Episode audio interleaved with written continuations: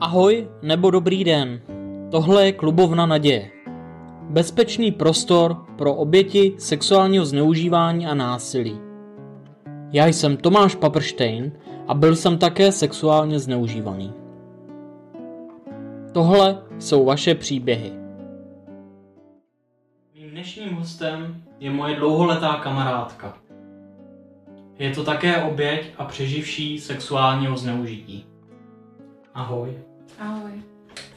Děkuji, že jsi za mnou přišla do, do klubovny Naděje a že jsi e, našla odvahu s námi sdílet svůj příběh. Jak dlouho se známe? Asi tak pět let. Pět let.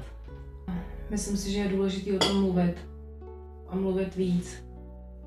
Aby prostě lidi věděli, co oběti prožívají. A jak se to vlastně táhne celým jejich životem. Je mi 45. 45. A tvůj příběh začal kdy? Bylo mi asi čtyři nebo pět, chodila jsem do školky. Já jsem toho člověka obdivovala, vzhlížela jsem k němu jako dítě. Byl na mě vždycky strašně moc hodnej, milej, pozornej a samozřejmě v období puberty prostě byly občas nějaký prostě myšlenky třeba na sebevraždu, ale vždycky jsem to zahnala, protože prostě ten život byl pro mě vždycky důležitější.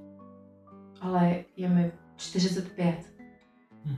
Trvalo to zatraceně dlouhou dobu, než jsem se vlastně dostala tam, kde jsem.